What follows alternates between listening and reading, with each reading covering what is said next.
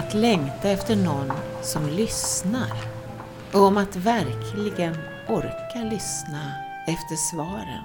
Du lyssnar på Eva Lejonsommar. Jag pratar ibland med Gabriel och ibland med en gäst.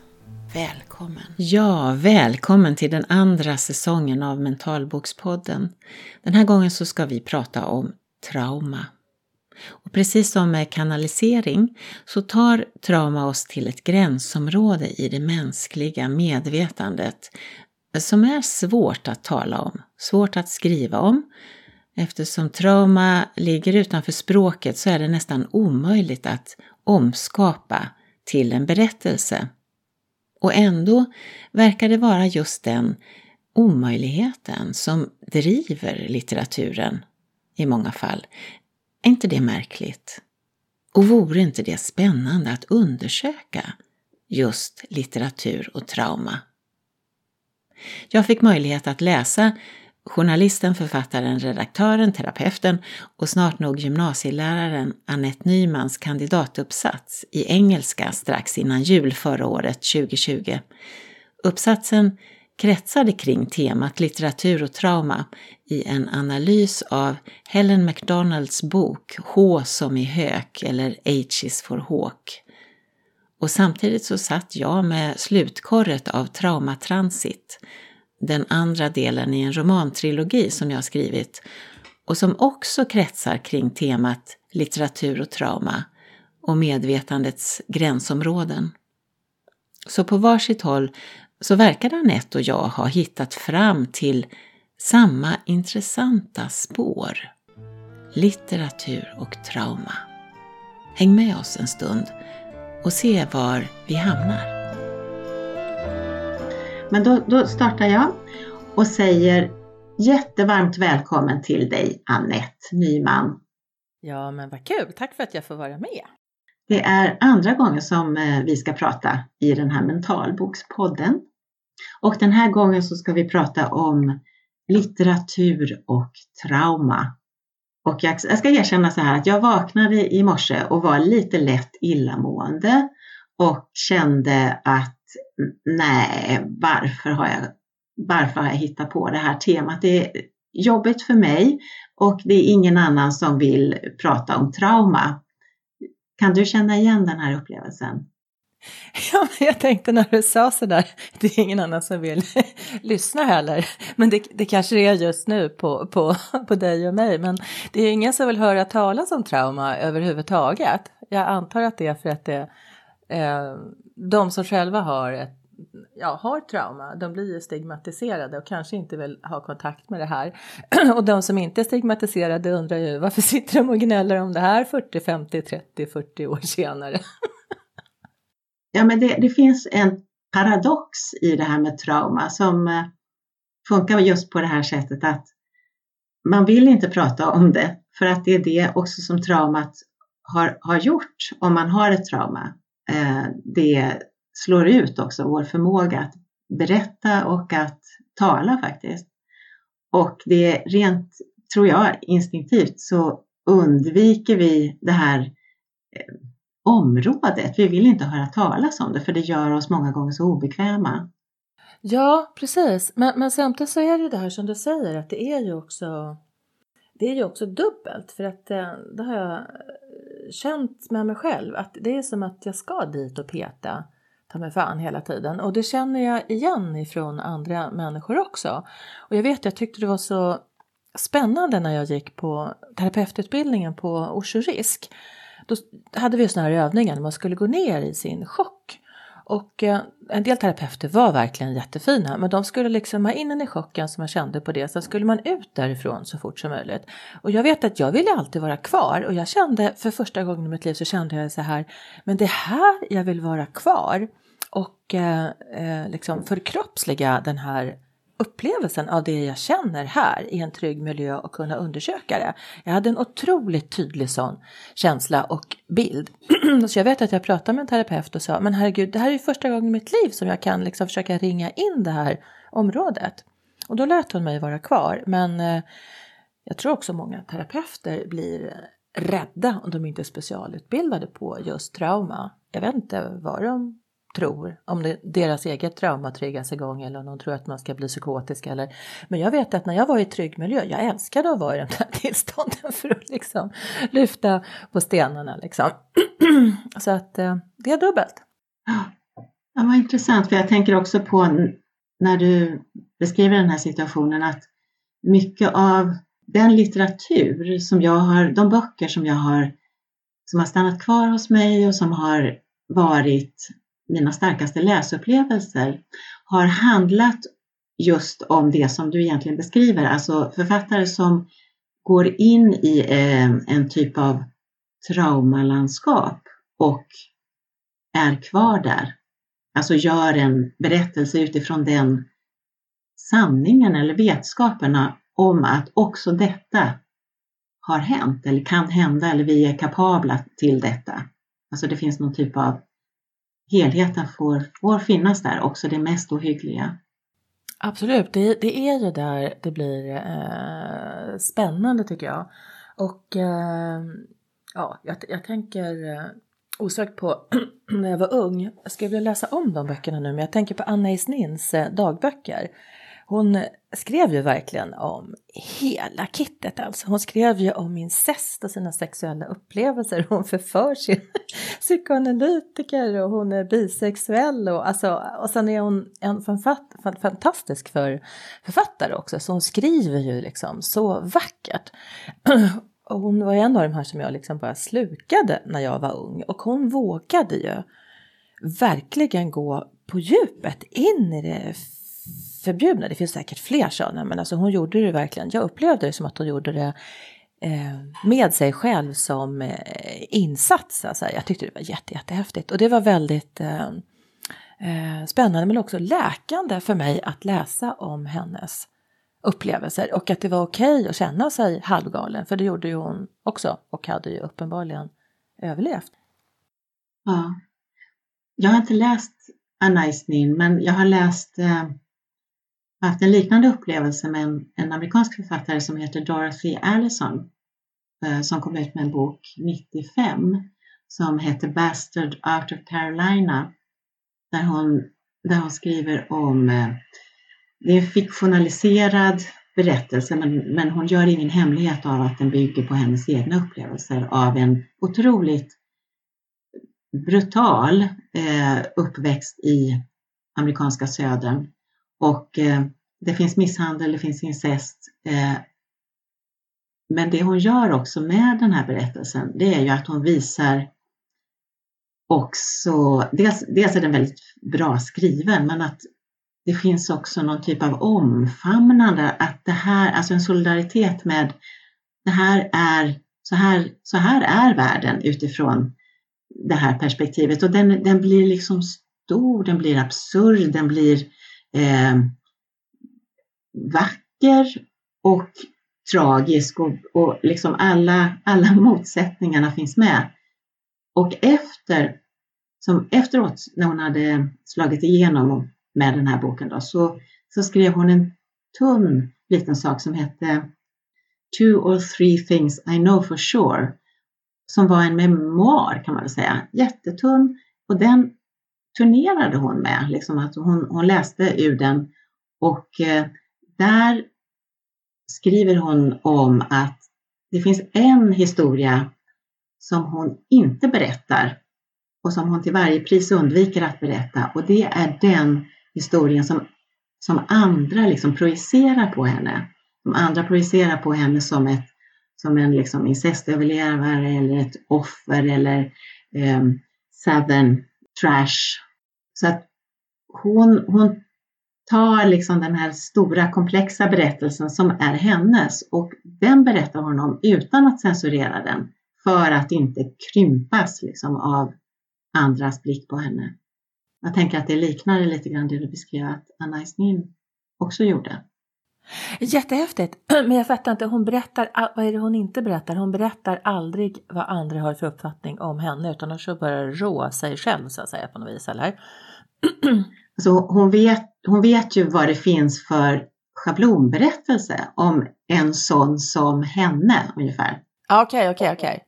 Och den, den historien, berättar hon aldrig för att det är en lögn. Så att hon berättar, alltså hon censurerar inte någonting av det hon har varit med om, eller, men hon, hon äger sin historia. Ja, hon äger sin historia och verkligen följer sin egen röst liksom. Ja. Ja, det, men det är skithäftigt alltså. Eh, verkligen. Det, och på något sätt så är det väl också eh, det som behövs. Jag vet att jag har sagt det tidigare. Hon, eh, nu, gud nu tappade jag hennes namn bara för det. Eh, Kampusch, Natasha Kampusch. Som satt inlåst, eh, du vet, var i åtta år tror jag, den här eh, förövaren. Proggy-kill eller vad han hette, nu tappar jag allting här på morgonen. Men, men hon har ju skrivit otroliga böcker om hur omvärlden har förväntat sig att hon ska bete sig som ett offer när hon äntligen kommer ut efter att ha blivit utsatt för de här fruktansvärda brotten när han låste in henne i en källare och så vidare. Och sen var ju hon ute och åkte skidor med honom på någon skidsemester och hade blivit fotograferad av fotografer. Men till stor del så låg hon ju där nere i källaren och eh, fick både fingrar och ben eh, brutna och knäckta och han hade ju henne som något sadomasochistiskt barn, kanske slash älskarinna. Och hon vägrar berätta de sexuella detaljerna och hon vägrar att gå runt och vara ett offer. Så istället så försöker hon verkligen eh, berätta ifrån sin eh, utgångspunkt hur hon vad hon gör idag och hur det känns och hur, vad hon möter. Och hon beter sig inte heller enligt den historien som folk gärna vill eh, projicera på henne. Och sen i bok nummer två så har hon ju berättat om hur otroligt mycket skit och mycket hat hon har fått för det här. Och blivit anklagad för att eh, ha njutit av det här. Alltså, så, hon var väl mellan 8 och 13 eller något sånt när det här hände. Det är helt eh, sjukt. Så det är som att omgivningen inte står ut med offer eh, överlag så att säga. Nej, just det. Eller offer som inte beter sig enligt schemat som kanske också komplicerar och därmed riskerar att peka på, tänker jag, peka utanför sig själva och sin egen situation och då blir det ju, då går det inte längre att distansera sig från det, det, krävs, det krävs inte bara en förövare för att liksom skapa det, eh, den här situationen för henne. Det krävs också en by som håller tyst, tänker jag. Ja men precis och att det förmodligen också är så att de flesta av oss har Alltså på en, på en glidande skala i ett kontinuum liksom, så har ju alla ett offer och en sadist skulle jag helt fräckt vilja påstå. Alltså att vi glider mellan hur man nu ska kalla det här, och vitt och svart eller ljus och mörker eller det låter så kristet bibliskt. Men att vi alla har väldigt massa eh, kunskaper och eh, förmågor och eh, kanske avsky och hat som kan glida över i eh, fruktansvärda saker om vi liksom blir eh, pressade. Så att vi alla besitter allt det här. Och då blir det ju väldigt obehagligt när offren inte håller sin liksom, arketyp bara som offer. För då kan man ju bli påmind om att det här kanske hade kunnat varit jag som hade begått ett brott eller själv hade blivit utsatt. Så att det ruckar ju på hela världsbilden. Det ska väl liksom vara så att folk ska vara i sina hörnen.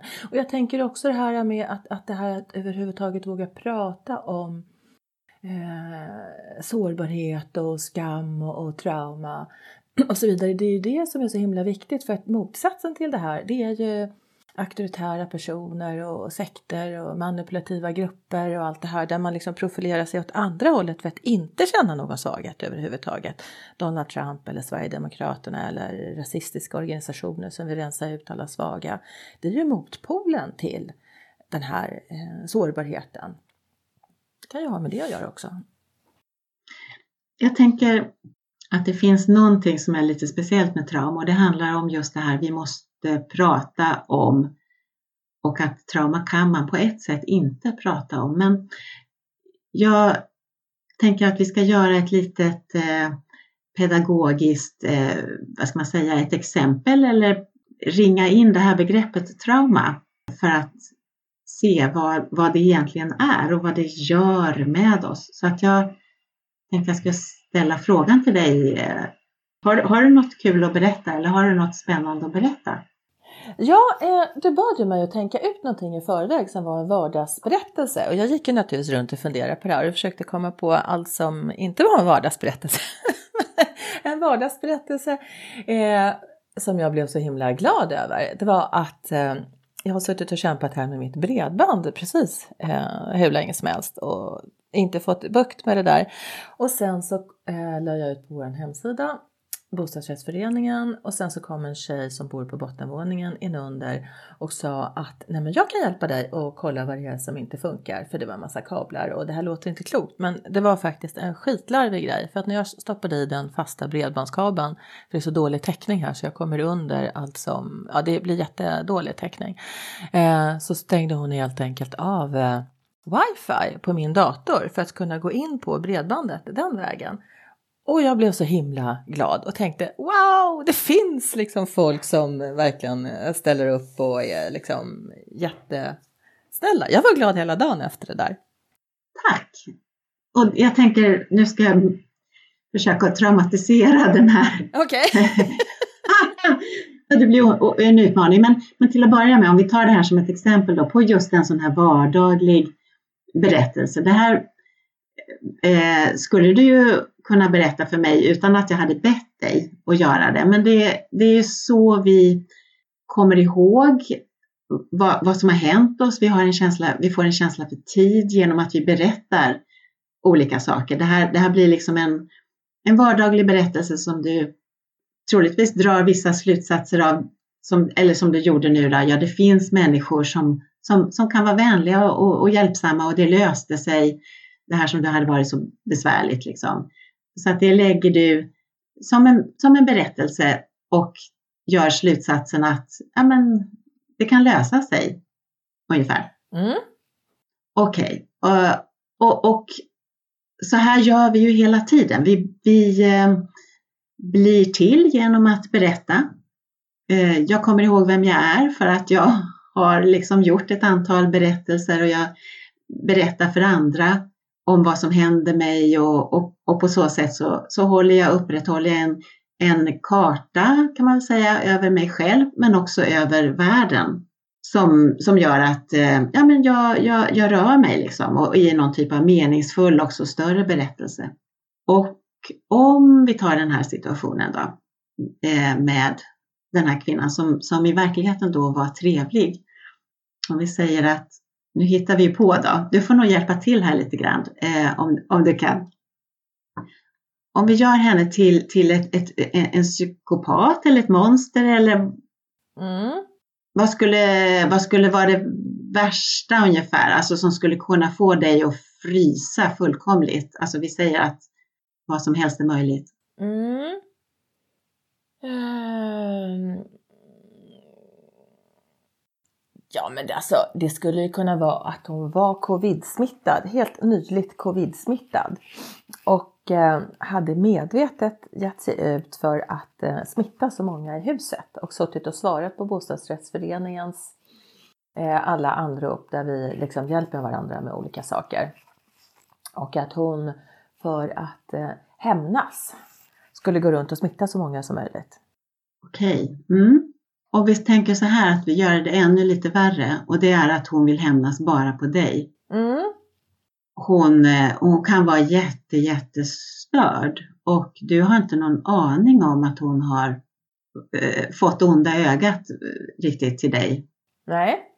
Så att det är dig hon har liksom, hon är ute efter. De andra vet inte det här liksom, utan det, det är dig som hon har targetat det skulle göra att ja, hon kanske skulle behöva, jag vet inte om hon skulle behöva vara våldsam på något sätt, men att eh, hon skulle kunna säga det till, till dig på något sätt. Ja. Vi ska ta bort det här med coviden och hitta på något annat eller? Eller hon, skulle, hon, hon kunde ju smitta mig med covid utan att jag visste om det. Då skulle hon ju kunna komma upp dagen, dagen efter och säga att eh, jag vill bara att du ska veta. Ja, jag vet inte, det är lite svårt faktiskt. Det. Ja, det är lite svårt. Ehm, men vi, vi, vi kan göra så här. Vi, nej, jag, jag vet inte. Jag tror att jag skiter i den här eh, liksom, exemplifieringen. Ja, ja, ja, men det är coolt. Det är lugnt. Det är lugnt. Vad heter det? Jag har så mycket, alltså jag älskar ju att skriva. Jag tänker på eh, Karin Alltegen. Alltså jag skulle skriva en sån här roman som Karin Alltegen har skrivit. Där man bara går på hämnd. Jag har läst flera av hennes eh, böcker och eh, fast det är säkert 10-15 år sedan nu, men jag vet en där det är någon som eh, på hennes daghem tror jag att det är, där, där hon och hennes man har sitt gemensamma barn. Och eh, eh hennes man blir kär i en kvinna som då jobbar som dagisfröken. Och för att hämnas så tar hon sig in på daghemmet och gör diverse olika saker. Alltså den är sådär riktigt brutal och riktigt rå. Och det här tycker jag är så, liksom, det är så jävla förbjudet och så fruktansvärt roligt. Och jag är jätteduktig på att komma på sådana här hämnd grejer. Fast tydligen inte just nu med den här kvinnan. Det var nog bara för att jag inte, ja. Men i alla fall. Jag tänker, sitter hela tiden och tänker på också, tänk om hon lyssnar på det. Förstår du? Men just hämnd är ja, väldigt spännande faktiskt. Tycker jag. Men jag tänker att om man ska skapa en riktigt obehaglig känsla i oss, så, så alltså fiktivt då, då, så är det ju just den där eh, jag trodde att jag var säker. Jag trodde att livet var, eh, tillvaron var god och ville mig väl. Och jag hade så jävla fel. Uh, så att det, det som har varit tryggt blir på ett ögonblick helt otryggt. För det är ju, vad, det är ju faktiskt vad som, som händer när man, när man eh, ja, vid en traumatisering. Ja, det ska ju vara någon som man eh, är beroende av. Antingen att man är kär i eller att det är en förälder som man är beroende av. Som man dessutom kanske också måste, eller som man måste lita på. Jag menar herregud, att umgås med psykopater i vanliga fall när man kan välja bort dem, men det räcker ju med att man har dem som sin chef liksom, för att det ska bli väldigt obehagligt. Om man inte bara går in och säger upp sig direkt så att säga. Så att man, att man eh, känner sig trygg med dem och tror att det är okej okay, och sen att de bara vänder väldigt snabbt. Shapeshifting liksom, det är väldigt obehagligt. Mm. Jag tänker på en annan eh, Eh, eh, scenario. Jag lyssnade på en föreläsning av en traumaforskare som heter Bessel van der Kolk och, och han visade en bild på människor som flyr ifrån 9-11, alltså tvillingtornen när de rasade. Och det är ju också en, ett exempel på det här Manhattan, ja, man kan, kan råka ut för en massa saker men inte att de här stora tornen bara rasar. Det är ju världens undergång. Eller något, alltså ingen vet vad som händer. Eh, det som människor då gjorde på den här bilden, det var att de sprang. Ja. Och det är en reaktion som vi kan ha i de här lägena när, när vi har bedömt att tillvaron inte är trygg eh, utan den är direkt livsfarlig. Liksom. Den är inte bara otrygg utan den är livshotande. Då kan vi fly som, som eh, de gjorde på den här bilden. Vi kan slåss, men det går inte att slåss emot eh, skyskrapor som rasar. Eller vi kan bli helt förstenade frysa alltså. Och de som flydde, de sprang i en riktning och det var mot tryggheten, alltså mot hoppet, mot att de skulle komma hem. Och ponera då att de, de kom hem, kunde stänga dörren och i bästa fall då så fanns det någon annan där som kunde liksom eh, ta hand om dem och, och, och, och säga att nej men, jag, jag kanske vet vad som har hänt eller jag ser på det att någonting har hänt. Jag nu håller jag dig tills du har skakat klart eller tills du har berättat klart vad var det som hände och gått igenom det och på så sätt fått ur det här traumat ur kroppen egentligen.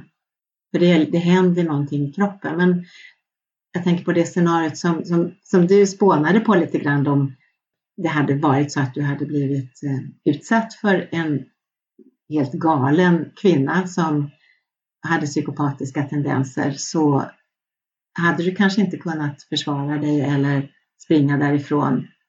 Eh, ja, det kanske du hade kunnat, men om hon hade talat om för dig att det finns ingen som kommer att tro dig. Alltså, du hade gjort också den tolkningen möjligtvis att jag är helt, jag är helt prisgiven åt henne nu. Så är troligtvis ett annat eh, kroppsrespons hade varit den här liksom nedfrysningen Ja men precis och eh, det är ju bra det där du säger med eh, alltså att man springer eller att man fryser.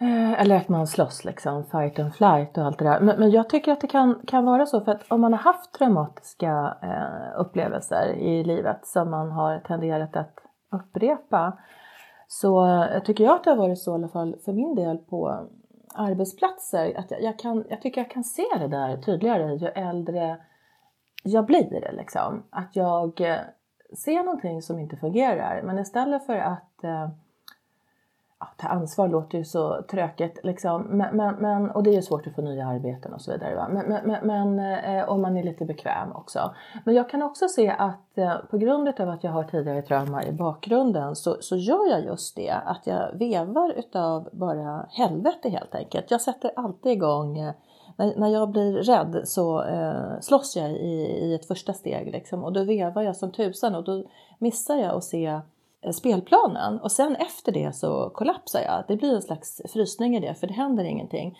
Men jag agerar inte rationellt och jag kan se på andra människor runt omkring mig som inte överreagerar kan man ju också säga fastän jag tycker att det jag reagerar på är väldigt sunt.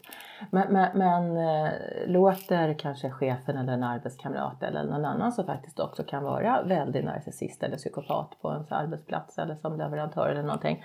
Låter den vederbörande liksom hållas och istället, att, istället eh, fattar ett klokt beslut för sig själv så att säga. Hur kan jag agera i den här situationen? Jag kanske inte måste hoppa i här och börja veva, liksom attackera eller rusa därifrån och slå igen dörren eller flytta på mig eller, eller sitta och skaka. Utan att jag kanske kan, eh, eh om det är just på jobbet, då är man i och för sig beroende då för man har sin lön också. Men att man kanske kan flytta lite grann på sig och försöka tänka lite klokt. Eh, och det här är en ganska ny insikt för mig. Jag har alltid känt det här men jag har behövt bli nästan 60 för att se tillbaka på att det är det som händer för mig. För jag får väldigt svårt i de här situationerna, vilket jag kan förstå och omfamna och det är helt självklart och så vidare. Men jag tycker ändå att jag får lite lättare för att inte kliva i varenda liksom, litet krig eh, som uppstår oavsett om jag har rätt eller fel. Och då triggas ju just de här mekanismerna och det kan ju faktiskt förstöra väldigt mycket i ens liv. Istället för att man försöker sitta kvar på sin arbetsplats och reka på nya jobb. Liksom. Så, så, så blir det ju problematiskt helt enkelt. Ja, tack för att du beskriver det så bra. Jag känner igen mig till 100 procent kan jag säga. Och samtidigt så eh, har jag blir väldigt kreativ när jag blir fullkomligt livrädd och uppklämd eller känner mig uppträngd mot väggen. Så det, det finns ju också en, eh, en aspekt av, och du slåss eh, eller liksom krigar för det du tycker är rätt, men kanske med, med ett extra påslag. Och jag blir kreativ också med ett extra påslag ja, det är inte enkelt. Jag kan också känna, har tänkt många gånger att, men gud, varför reagerar jag på det sättet jag gjorde och varför var jag inte mer smart och strategisk och gick undan och höll käft och liksom, ja. Men det är ju mycket energi, så jag håller med dig. Man blir ju liksom kreativ. Jag har ju fått ur mig två böcker på det här temat bara för att jag har varit, blivit kränkt, förorättad och har massor med skam och skuld och längtan och massor med känslor som måste ut för de fryses ju liksom i det här ögonblicket när man blir traumatiserad eller upprepar traumat. Så finns det liksom inget, det blir ju som ett vakuum, det finns ju ingen luft. Och när jag sedan flera år inser att jag har blivit helt kollapsad, då blir, man då blir jag naturligtvis ännu argare. Men i den situationen så finns det mycket, så mycket frysta vakuumförpackade känslor som måste på något sätt komma ut och liksom börja röra på sig rent fysiskt för att eh, man ska få se det. Men också jag tror att de är inkapslade i kroppen och gör en massa skada. Man tappar ju sin energi fullständigt. Det är jättestarka krafter som är igång. Mm. Men skulle det kunna vara så här, kan, jag tänker att det här som du säger nu då, kommer att leda oss in på den här boken som jag ska prata med dig om, H som är hök, som Helen McDonald har skrivit och som du har då har skrivit en kandidatuppsats om. Men innan jag gör det så, så tänker jag fråga dig, kan det vara så att den här reaktionen då också kan vara läkande för att den just eh, doppar och exponerar för underliggande traumat men i en slags ny situation, eh, en, en iscensättning. Jag vet inte Eva, därför att jag tror att det är lite dubbelt det där. Jag tror att risken är att man bara repeterar sitt trauma och blir eh, retraumatiserad hela tiden. Eh, men det kan ju naturligtvis också vara läkande om man lyckas eh, eh jag det då, som vi ska prata om sen antar jag då, genom att skriva eller att jag gillar jättemycket det här med att göra kroppsliga meditationer så att man på något sätt får ner alla de här känslorna i kroppen. Men det finns också en negativ slidning kan jag tycka till att jag eh, aldrig kommer ur eh, riktigt eh, vissa trauma. Delvis för att jag hela tiden håller på med dem.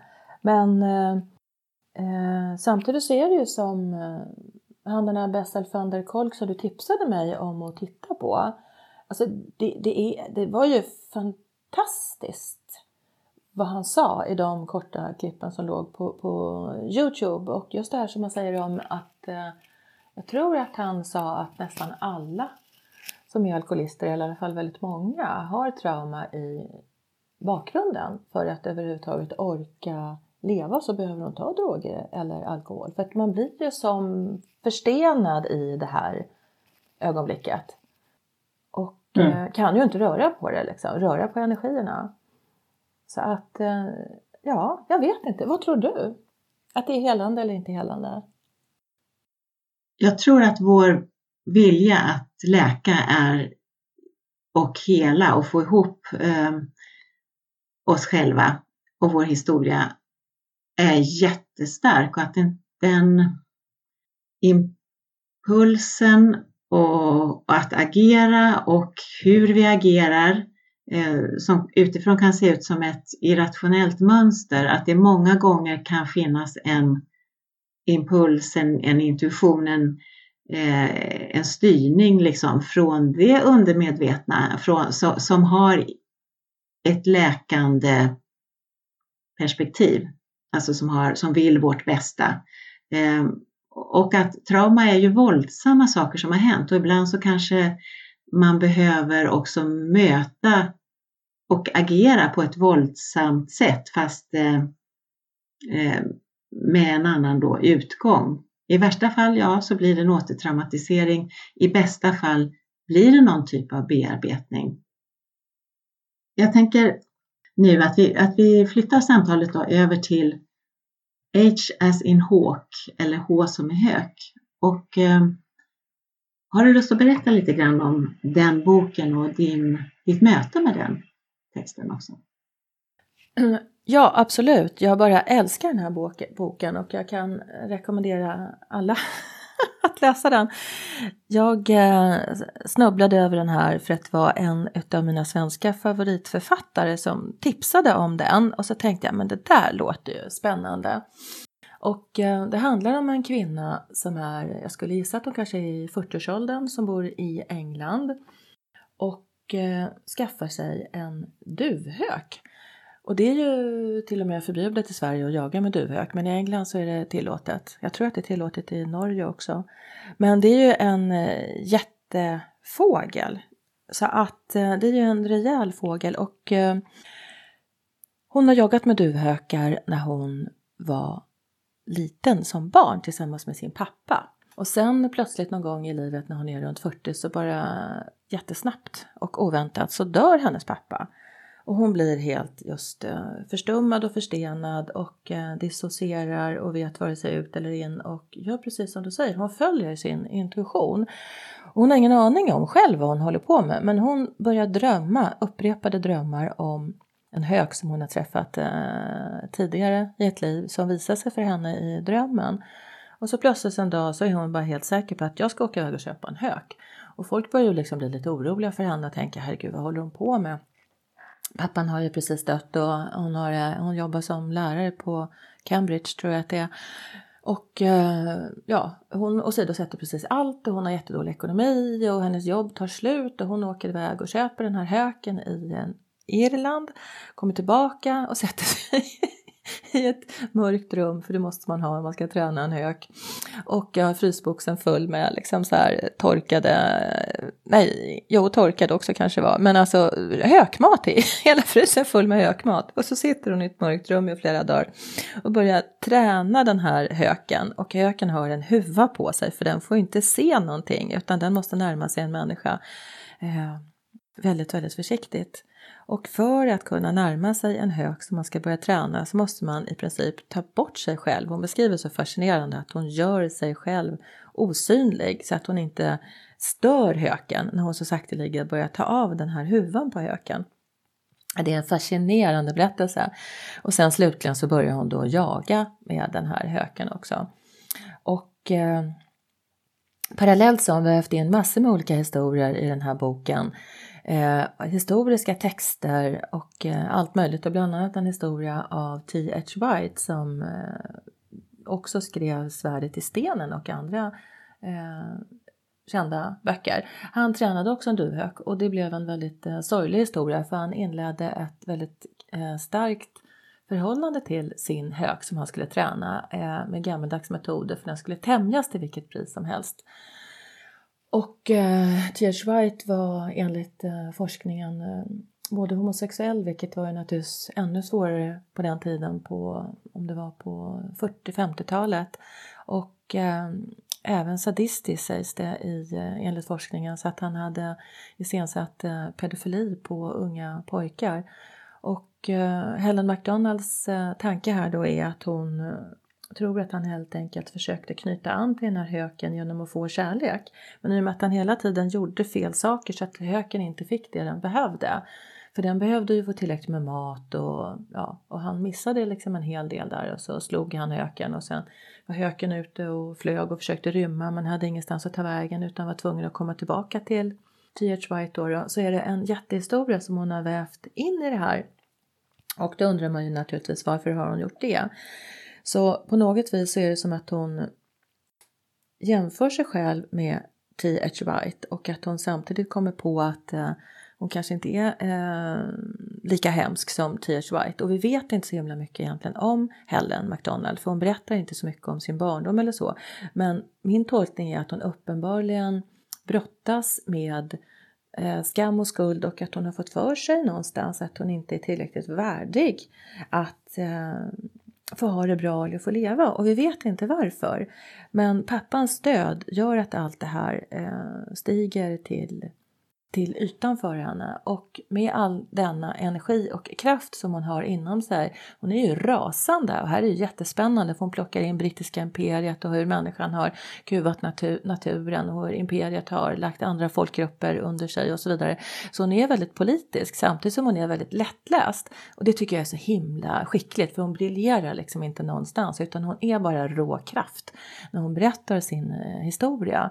Och eh, det är ju ganska uppenbart att hon behöver välja en, ett, en helt vild fågel som är fruktansvärt svår eh, och eh, tämja för att kunna hantera all den här otroliga aggressiviteten framförallt som hon har inom sig. Hon är väl antagligen arg på Ja, hon är arg på allt. Hon är arg på Gud skulle jag säga då för att han har tagit hennes pappa ifrån henne. Jag vet inte vad hon har för, hon är inte kristen så vitt jag förstår men hon är arg på patriarkatet som har brittiska klubbar där männen tränar sina hökar och kvinnorna får inte vara med och så vidare. Och i och med att pappan dör så har hon inte längre tillgång till de här um, elitistiska centrarna kan man nästan säga då, där som duvhökträning innebär i Storbritannien då. Det är ju eh, ja, vackra vita män som har gått på Eton liksom. Så eh, genom att hon nästan slår sig själv halvt fördärvad, både psykiskt och fysiskt, genom att träna den här höken och att eh, få ordning på den och att hela tiden också ödmjuka sig inför att lägga sig under höken och nästan tillägna sig hökens egenskaper eh, gör hon som hon nästan bara umgås med en hök. Och till slut så känner hon själv att hon kan flyga med höken och vara med höken och att hon nästan blir en hök. Så hon blir, eh, texten fram, man, man vet inte riktigt, man, man, man, får gissa här men eh, min bedömning är att hon ja, i alla fall nästan blir psykotisk. Det kan vara så att hon också blir psykotisk. Eh, det vet man inte riktigt, men det är en jävla kraft i den här boken och också i hennes helande process. Och också som kvinna att läsa en annan kvinnas totalt råa berättelse och att hon samtidigt, vad jag tycker är så häftigt då, väver in historien och imperiet. Hon är ju forskare, hon är historiker. Så att det går inte att bara vifta undan henne liksom hur som helst med att hon är en galen kvinna för att hon har ju den här enorma skärpan, kunskapen, hon har gjort sin research parallellt. Och det imponerar på mig att hon kan eh, täcka hela det fältet. Att hon både är eh, väldigt mycket galen kvinna så att säga, om du förstår vad jag menar, och att hon samtidigt är asskarp. Så det går inte att komma undan henne och den här enorma kraften hon har. Hon har ju vunnit massa priser för boken också. Nej, precis. Jag tänker också på det du säger att höken är, är det här vilda och att hon har en väldig kraft. När hon jagar med höken så blir hon ju eh, hon blir ju också tvungen att det ingår liksom. När höken har tagit en, en kanin till exempel så äter höken, hökar i, i, i vilt tillstånd sätter igång att äta på den här kaninen innan den är död. Så att hennes ska man säga, barmhärtighetsmord är att snabbt som ta sig till höken och knäcka, alltså dra isär kroppen och, och på så sätt bryta eh, ryggraden av kaninen. Och det här gör hon hela tiden, alltså med de byten som höken tar. Och tar också ifrån höken bytet och ger den en del av, av eh, köttet för att det, den inte ska liksom lära sig att den kan fixa maten själv utan att det är någon typ av maten kommer också ifrån falkeneraren eller ja, i det här fallet då ja, det, det, det, tyckte jag var, alltså, det, det, är på något sätt bortom att vara civiliserad eller mänsklig. Och jag tror att hon skriver det någonstans att hela den här processen tar henne verkligen på gränsen till det mänskliga också. Om vi nu kallar det psykotiskt eller att gå in i det vilda eller liksom att gå in i höken så är det ett, ett, ett gränstillstånd som hon både uppsöker och eh, kanske hon beskriver också på något ställe, och det har du även skrivit i din uppsats, att det här att jaga med höken på det sättet och ha tagit sig så långt är närmast att jämföra med ett beroende. Alltså hon kan känna liksom kicken och att det är, eh, ja, det är som att spela på att spela på någonting eller att, att skjuta sig eh, med heroin. Och hon, hon tar sitt, sin tillflykt till någonting som hon inte vill lämna men hon ser också att det är helt vansinnigt. Ja men precis, hon säger det att eh, hon har ju inte tyckt om att liksom döda och inte kunna förstå hur man kan göra det tidigare. Och Så säger hon ju där i någon eh, något citat liksom att nu för första gången så förstod jag vad liksom blodtörstighet was all about liksom. Och eh, det, det är ju häftigt och, och, och, det var ju lite det vi pratade om tidigare också att man har väl antagligen hela spektrat inom sig liksom och nu går hon in i den här uh, blodtörstigheten som i den här filmen med David Bowie, vad heter den, Catwoman eller Cat, ja. Cat People. Ja, Cat People. Jo men precis, kvinnan blir en, en panter på natten där och ute och käkar kaniner. Det är också så häftigt för det är så förbjudet för alla människor och naturligtvis ännu mer förbjudet för kvinnor. Så att hon behöver gå ner i sin primitiva sida där. Och eh, ja, det är häftigt, det är jättehäftigt. Och hon måste döda, vara... förlåt. Hon måste döda för att själv närma sig eh, döden känns det som för att eh, hon behöver veta mer om döden för att kunna acceptera att hennes pappa är död. För att döden upplever jag också är så i vårt samhälle så förstenat i sig. Vi får inte prata om döden heller liksom. Så hon behöver erövra döden genom att själv döda. Mm. Du, du, nämnde förut att eh, vi får inte veta så där jättemycket om hennes eh, eh sår kan man väl gissa att det finns här som, som eh, hon också bär med sig som gör att det blir så otroligt dramatiskt med hennes pappas, pappas död eller traumatiskt. Och jag tänker också att trauma är, jag vet inte om det är du som har sagt det eller om jag läste någonstans, men att det är gift, det är wedded with death. Liksom. Trauma handlar också om döden. Alltså det är det här gränslandet som ligger helt, helt på gränsen. För det är rent biologiskt så blir vi traumatiserade eller vi får den här traumaresponsen om vi tror att vi är hotade till livet, om vi har den upplevelsen eller är det också.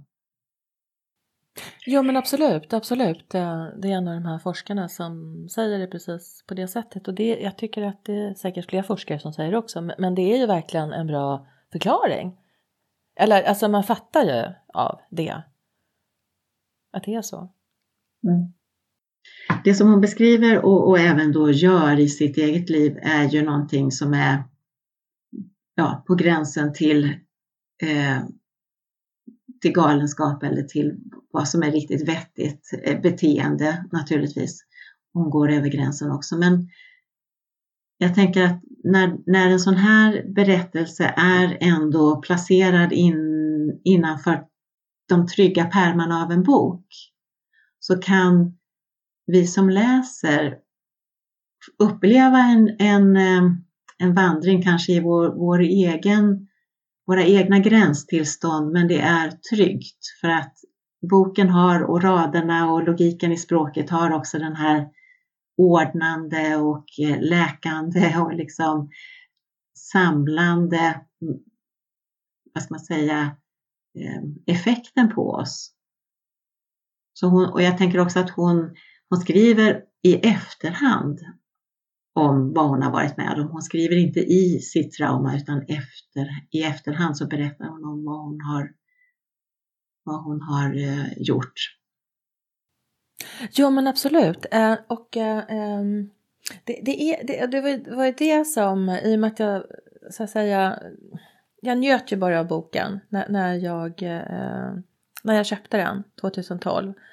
Och sen var det faktiskt så att det var en, eh, det är ganska intressant för att jag hade ingen aning om att boken innehöll allt det här för jag grep mig inte an den eh, liksom litteraturvetenskapligt eller läste den flera gånger utan jag läste den rakt igenom och var helt tagen och köpte den till folk och började dela ut den. Och jag gav den till min väninna vars man precis hade dött. Och jag tänkte inte så att nu ger jag den till dig för att din man har dött utan jag, jag bara liksom började dela ut den här boken till ett par personer som jag kände de bara måste läsa det här. Och eh, när jag sen eh, valde den för att göra en uppsats på den så kände jag att jag ville välja någonting som var allmänt, alltså som jag var gripen av. Och det är klart att jag fattade att det var död och trauma och en stor hök liksom. Men när jag började titta mera i den så, så blev jag, det vart en sån otroligt intressant process. För jag började titta på den ja, utifrån psykoanalytisk teori och så tänkte jag det här blir jättespännande. Sen så var det en annan lärare som började lyfta det här med att jag skulle kolla på vad det var skillnad teoretiskt mellan life writing och biografi och memoir. Jag tänkte gud vad tråkigt, det orkar inte hålla på med. Men så gjorde jag det i alla fall. Och då kom jag in på life writing och det har inte jag tänkt på i den genren. Alltså jag har inte tänkt på, jag visste inte att det fanns ett sånt begrepp som hette just life writing. Och då började jag titta på det och sen plötsligt så vart det helt glasklart allting. Herregud, det här handlar ju om trauma och det går att titta på det utifrån en psykoanalytisk aspekt och det handlar om att skriva sig fri. Och då blev jag ju så himla nyfiken på precis det du säger. Alltså, hur mycket skrev hon? Skrev hon någonting överhuvudtaget när det pågick? Så jag läste ju flera gånger och luskade och läste i postscript för att liksom kunna se. Hon åkte ju för att undersöka T.H. Bites stuga och så vidare står det ju liksom och gjorde anteckningar där. Men vi vet ju inte hur mycket hon, om hon hade anteckningar överhuvudtaget under gång eller om hon skrev allting i eh, efterhand. Men även när hon skriver i efterhand så tänker jag att det blir ju som att gå igenom allting väldigt noggrant ett varv till, sätta ord på det, redigera, bearbeta. Så det kan ju också vara ett sätt att ytterligare liksom eh, förkroppsliga traumat för sig själv och att i detalj eh, gå igenom det. Det är en terapikur helt enkelt. Mm. Life writing, ja men jag håller med dig och eh, tänker Tiden rinner iväg här. Jag, jag får så mycket jag får lust att fråga dig om. Dels eh, naturligtvis är det, känner du igen den processen i ditt eget skrivande? Eh, att lägga, att gå igenom saker och ting efteråt och liksom att det blir en, en terapeutisk process. Eh, det kanske, jag vet inte om du kan svara kort på den? Jag kan svara jättekort. Svar ja. Okej, okay, ja. Då gäller det som du har sagt om Helen McDonald också för dig. Den, det andra som jag tänkte fråga dig var life writing. Du, eh, näm, du nämner både i din uppsats och sen så har vi pratat, du har talat in på ett röstmemo en teoretiker, en litteraturvetare som heter Susette A. Henke jag kollade på hennes hemsida och, och, såg att hon, ja, hon undervisar i brittisk och amerikansk litteratur på ett universitet och hennes specialområde är också trauma narrative and post någonting, post traumatic eh, stories. Så att det verkar, verkar som att det finns åtminstone inom den engelska språkvärlden en, en eh, erfarenhet och en hel värld som handlar om just hur man skriver om trauma, att det går att studera och att det finns teorier omkring det. Vad, vad hittade du när du kollade i ja, referenser och teorier? Jo men det är jättespännande. De är naturligtvis eh, först eh, ut med en massa saker och så finns det ju en massa balla brudar som bara ställer skåpet där det ska stå liksom. Eh, lite slarvigt uttryckt. Men jag, jag, tycker det är så inspirerande för många av de här kvinnorna är ju, de är ju äldre idag, de är ju mellan 60 och 80 och de för in en massa saker och vidgar begrepp och jag, jag tycker det är jättehäftigt men, men, vad jag också kom på var att det finns ju en eh, snubbe som är död som heter Ira Progoff. Han eh, började ju med det här och han eh, så vitt jag förstår och det här, jag har inte läst honom specifikt men när jag tittat på bara på internet och så så har ju, det är ju många forskare som nämner honom också om att han var liksom först. Han gick ju runt på gatorna i New York och startade sådana här life writing courses liksom. Där folk fick, eh, han hade ett helt koncept för det här med hur de skulle föra en dagbok och hur man kunde titta på historien och man skulle skriva varje dag, man skulle notera sina drömmar och så vidare. Så allt det här hänger ju liksom från början ihop med eh, ja, man tänker på C.G. Jung och Progoff var förresten eh, sån här, vad heter det, adept till eh, C.G. Jung liksom. Så att de har ju kopplat ihop det här med psykoanalys och att skriva, vilket egentligen är så eh, självklart. Och de kom ju fram till någon gång på 70-80-talet, eller ställde i alla fall den frågan då att eh, om man eh, kan eh, genomföra det här själv genom att skriva, antingen ensam eller på en life writing kurs så kan du ju uppnå en förlösning eller en katarsis. Och vad ska man då med en analytiker till om du kan göra det här själv? Och sen har de också, vad jag tycker är så fint, de har ändå diskuterat då Finns det någon risk att man eh, drar upp en massa trauma i personer som inte är beredda att hantera det och hur kan vi då som är lärare som kanske egentligen då är litteraturvetare eller vad vi är för någonting hantera det här så att man gör det i en schysst process liksom.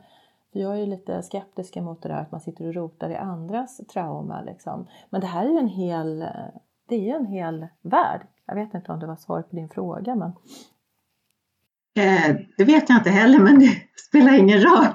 Aha. För att det är jätteintressant det du säger. Och jag, jag, tänker att kanske att vi skulle kunna så att säga avrunda det hela med den här frågan. Tror du att man kan skriva sig fri?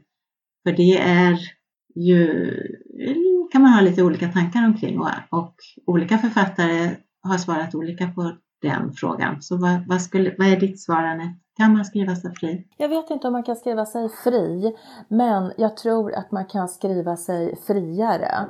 Ehm, jag tror, jag har i alla fall upplevt i mitt eget liv att jag kan eh, ge en röst åt det och jag gillar också att jag kan sitta själv och pula och läsa och gå in i saker. För jag tror alltid att det är bra att läsa om de problemen man har eller att skriva om de problemen man har och att det är jätteviktigt. Jag tänker bara snabbt att eh, om man bara tänker på Åsa Linderborgs senaste bok här eh, jag har bara börjat läsa den så eh, verkar hon vara av samma åsikt att det går att eh, läka sig själv i alla fall lite grann genom att skriva.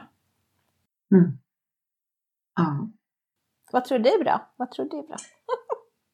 Ja, jag tror att precis som du egentligen, att det går att skriva sig friare eller att det är ett sätt att sortera och närma sig det outsägliga, alltså det som inte har gått att tänka eller berätta.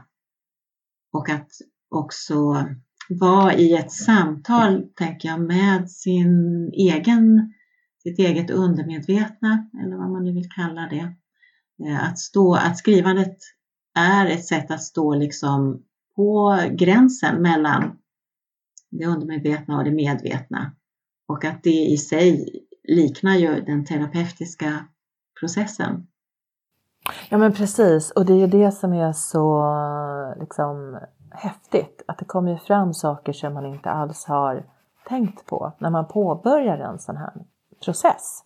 Som du pratade om i något tidigare program, att det blir en form av kanalisering kan man ju kalla det. Men man kan ju också kalla det att man går ner i sitt undermedvetna. Så det blir ju en psykoanalytisk process och det kommer ju upp saker. Som precis när jag valde den här boken så kom det upp en massa saker som var högrelevanta för mig. Och jag hade ju bara känt det rent intuitivt. Det är ju jättehäftigt tycker jag. Ja. Och det tror jag, det där med att, att böcker kommer i ens väg. Det tror jag alla eh, som läser åtminstone känner igen. Ja. Att de hoppar ut i bokhyllorna på biblioteket eller i bokhandeln eller hur de nu dyker upp. Sen är det ju jättehäftigt att eh, eh, det är ju flera universitet i, i eh, England som har öppnat upp för life writing. Och nu kommer inte jag ihåg exakt men jag vet att det finns i Oxford på flera ställen. Men där började jag ju läsa en del till en början.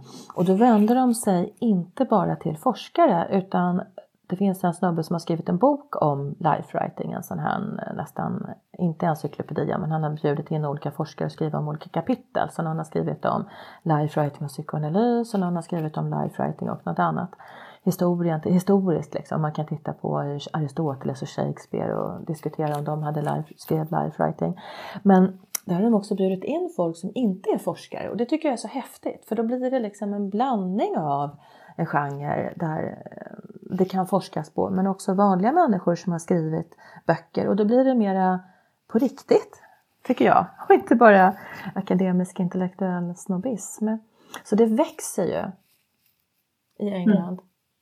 Och har vuxit i USA. Jag vet inte om det gör det fortfarande. Det gör det väl antagligen. Så det blir ju väldigt, mer och mer populärt. Det är bara att titta också på det är Bokus Adlibris och så vidare, hur många som ger ut. Alltså det verkar ligga i tiden. Det är ju viktigt för människor Undrar vad som kommer ut här, eh, corona, pandemin, alla life writing stories, post corona. Alla som håller på att bli tokiga.